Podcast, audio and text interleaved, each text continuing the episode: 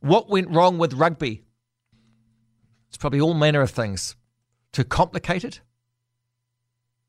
Stoppages, the way it's broadcast, uh, the experience at match day. The food's not great either, is it? Did they sort that out? They're going to sort that out at Wellington, weren't they? They're going to do something. Got some new caterers involved. I don't know if they're any good or not. And you probably your kids don't want to go. They want to stay home and play Fortnite. Richard, it's Marcus. Thanks for calling. Good evening. Hi, Marcus. Good evening to you. Um, I agree with you entirely. I think uh, rugby's in, a, in, a, in one heck of a mess. Um, we could talk to you for hours about it, but I know I haven't got that long. Uh, but I can track it back to the 2011 World Cup. Um, you might remember at the World Cup final, no, sort of very few people left the stadium after the final. Um, and I think that was the high point. And then it, it, just quietly started drifting off people's attention. And then in 15, we won a pretty amazing World Cup victory in London. It was absolutely fantastic. But that denoted for me a sea change because the following year, we lost to Ireland for the first time. And no one really cared. And that was really un New Zealand because I, I remember as a kid we'd lose to the Springboks or the Lions or whatever, and the country would almost melt down. But suddenly everyone was saying, "Oh, it's good, Ireland finally won." Then we lost them again, and we started having a whole lot of negative firsts. So uh, we didn't beat the Lions.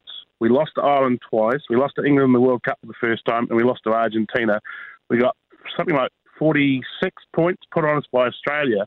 And they were very un-All Black performances, and I think it coincides with, with people under the age of about, I'm guessing, sort of 30, maybe 25. They've moved on to other sports, they've moved on to other things. It might be gaming on the Xbox, the PlayStation, it might be not even following sport at all. And I think rugby has completely dropped the ball in what the public really wants. It seems to me, talking to people that have got Sky, well, Sky TV's old now, but people that are into watching sport, it seems though the one you hear most people talking about uh, is American basketball, uh, followed by European football. It seems as though you know, uh, and what they offer compared to what they offer, you know, uh, there's no comparison. International sport is the thing, isn't it? Yeah, I'd agree with that. And I think it's got a lot to do with things like immigration because a lot of people are coming in from places like Asia, South America, Europe, and they don't really have a history of rugby in, the, in, in their lives and they want to watch football. And I, I think that the, top sport in the country is there for football to take if I'm perfectly honest. Because I think there's, there's much more potential there than there is in rugby. Also, the obvious thing as well is the concussion issue. And I think that's a very underrated problem. And I think there are a lot of parents out there, and dare I say it, particularly mums, who are saying, I don't want my boy playing rugby because of the knocks they get. They can play another sport. And I think that's a, a, something that's going to play out over the next sort of 10 or 15 years right across the world in every contact sport. And I think it's going to be a major problem. So I am someone now who's pretty much lost touch with rugby. I'm not passionate about it. It would be very, very rare for me to sit down and watch 80 minutes of a match.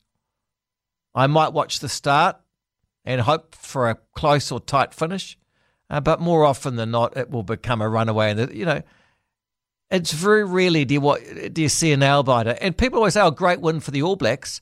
I don't want a great win for the All Blacks. I want a match that is exciting to the very last moment. That's what I want. I'm starting to prefer to watch league. I can't believe I would ever say that.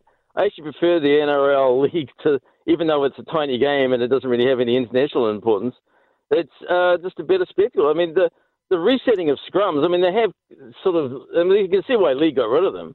Um, but that's uh, the scrum is, that has to be the most boring aspect in, internet, in international sport of anything. It's just, uh, yeah. But I think what happened in this case is you had that terrible series with Tonga. It was really a joke, and everyone knew it was going to be a cricket score. They, they lost by 100 points. You know, nine players playing for the first time, and we're stealing all the players from these countries like Samoa, Tonga, Fiji. We're doing it for years we're seen internationally as poachers, the, the United Nations of Pacific Rugby, not not a New Zealand team. And you know, and it's to the detriment of those countries. When it comes to a World Cup, they're they're not going to be competitive. How can they possibly be competitive when when their teammates are playing half their teammates are playing for us? And you know, some of it's probably to do with the Springbok tour.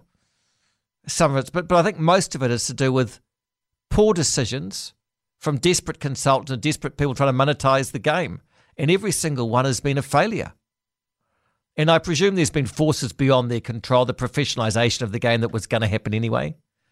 Um, the Northern Hemisphere, you know, I don't really know.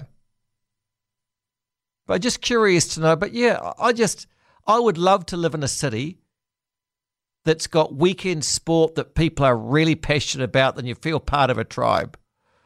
But we haven't got much at all. Anyway, that's kind of my scrambled thoughts on that.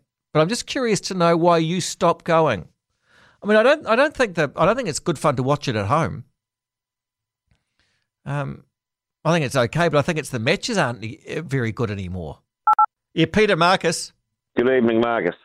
Um, yeah, I agree wholeheartedly with that last caller. It's way overpriced. It was eighty dollars, as he said, for the minimum amount. Um, it's just ridiculous. And I've gone off rugby, and the main reason I've gone off it is because it's just too much of it. It's just we just bombarded time after time with it. It used to be a novelty a few years ago, and I think it's just too much. We've got tests. We've got the Super Rugby, we've got NPC, and we've got Schoolboy. We've got four tiers of rugby. It seems as though there's kind of uh, about two tiers too many to me. Yeah, exactly. Um, you know, even the test matches, there's there's a way um, a hell of a lot more tests now than there was years ago because it used to take, like Andy Hayden, quite a few years to get a, a, quite a few games in. But now it, the All Blacks doesn't take them very long to get a, a, quite a few tests under their belt, and that that is the main reason why I uh, have gone off it. But we want more tests, don't we? But we want tests that are quality and tests where actually uh, France, um, England, uh, the Lions, whatever, they're not sending the B teams down because that seems to be what happens. Apart from the World Cup year, they're just kind of fishing expeditions. Marcus, I'm tired of hearing people going on about the AB's game. It was a great game. Anytime we give the Aussies a hiding, I love it. But we give them a hiding every time. We're playing a country that's not that passionate about rugby and no one much plays it. I mean, it's got to be more than that. We can't just get excited about beating a, you know, that, that's the trouble, the whole trouble with the game. I'm sorry, but I'm going to bite with that we can't really get excited when we beat the Aussies. When you look at the player numbers and what the sport's doing over there, I mean, it's woeful. And I, I challenge you. I don't think Kiwis want get enjoyment about beating the Aussies. I think we get enjoyment about really close, hard fought games that are exciting right at the end. Like that semi final against England where they beat us and kicked us out of the World Cup. That's what we want. That's compelling and gritty. Shaman Marcus, hello. Hi, good evening, Marcus. Um, I just wanted to comment about the crowd. I mean, um, it's hard to comprehend. They talk about the, um, you know, the value of the All Blacks, and but that was ridiculous to have the stadium half filled. My wife and myself, we went down um, to the Waikato, uh, you know, the Hamilton Stadium, uh, uh, and watched two games: Samoa, Tonga, Fiji, All Blacks that was value for money. It was a smaller stadium. It was packed as. I'm it's, a good, it's, it's, a, it's a good stadium too, eh? It is. It's beautiful. I mean, pity we couldn't find a place for our brolly because we couldn't take it in, so we just left it outside. do, do they not let you take your umbrella in? Yeah, apparently, uh, which I can understand because you know uh, uh, when we left home, it was just pissing down, and when we got there, it was clear air. So there was no need for an umbrella to go in. But even if we had to, I mean, that could become a health and safety issue with people okay. getting too, uh, uh, you know, over exuberant and all that. So I said to my wife, just leave it here. But it's here when we, uh, you know, when we finish. But anyway, was it still I mean, there? Did you get? Did you get it back? Well, we got the next one. Fair enough. Um, okay. Uh, uh, but um, uh, you know, I mean, that game. Look, the worst thing that could have happened is they said, "Hey, look, um, you know, I mean, you, I watch soccer." And last year, when the soccer uh, had no crowd um, in Amsterdam or Ajax, their team, you know, they actually burned or what do you call, melted the trophy and um, gave um, each, um, uh, what do you call it, uh, a season ticket holder uh, emblem or something. But I'm not saying New Zealand Rugby had to do it. What they could see, uh, could have done is, okay, we have only sold 35,000. The ones that came in uh, a week before, please register before this day and you could walk in free. But why doesn't Eden Park make their own pie? you get you, you, get together with Bakels, the Pie Awards, and you commission one. Get a focus group, so a group of rugby people, give them some beers, and say, you know, what do you want in a pie at the rugby match. We want peas in it. These should be mince, mince and cheese. And then you just design a pie, and you probably put 5,000 of the pie warmers before the rugby, and that's what people want. I don't think we're really a chip country. Because the thing about chips is you put you oh sauce oh, off chip. Oh, let's put some sauce on. You squirt sauce, and this is like in a Mr. Chips conical container, and you start eating your chips. But as you go further down the packet, the conical container, then your hands rubbing down the side of the um, wax cardboard, and then your hands getting covered in sauce, and then the last chips are just all sauce, and then you're sitting at the rugby and you got hands covered, looks like you're bleeding, hands covered in tomato sauce, and it's just not a nice experience. I don't know what the solution would be, but a pie would be fantastic.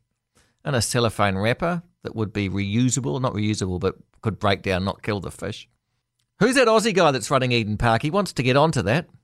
And that would solve a lot of the catering because people probably don't want a hot dog. They probably want to meet. We're not American. We want a meat pie and a beer. Like do a know, two for one deal. You get a beer and a meat pie, and and if they had meat pies, then you'd have people that would actually walk around and sell them on your seat because that would be easy to do, just like the way they used to do it.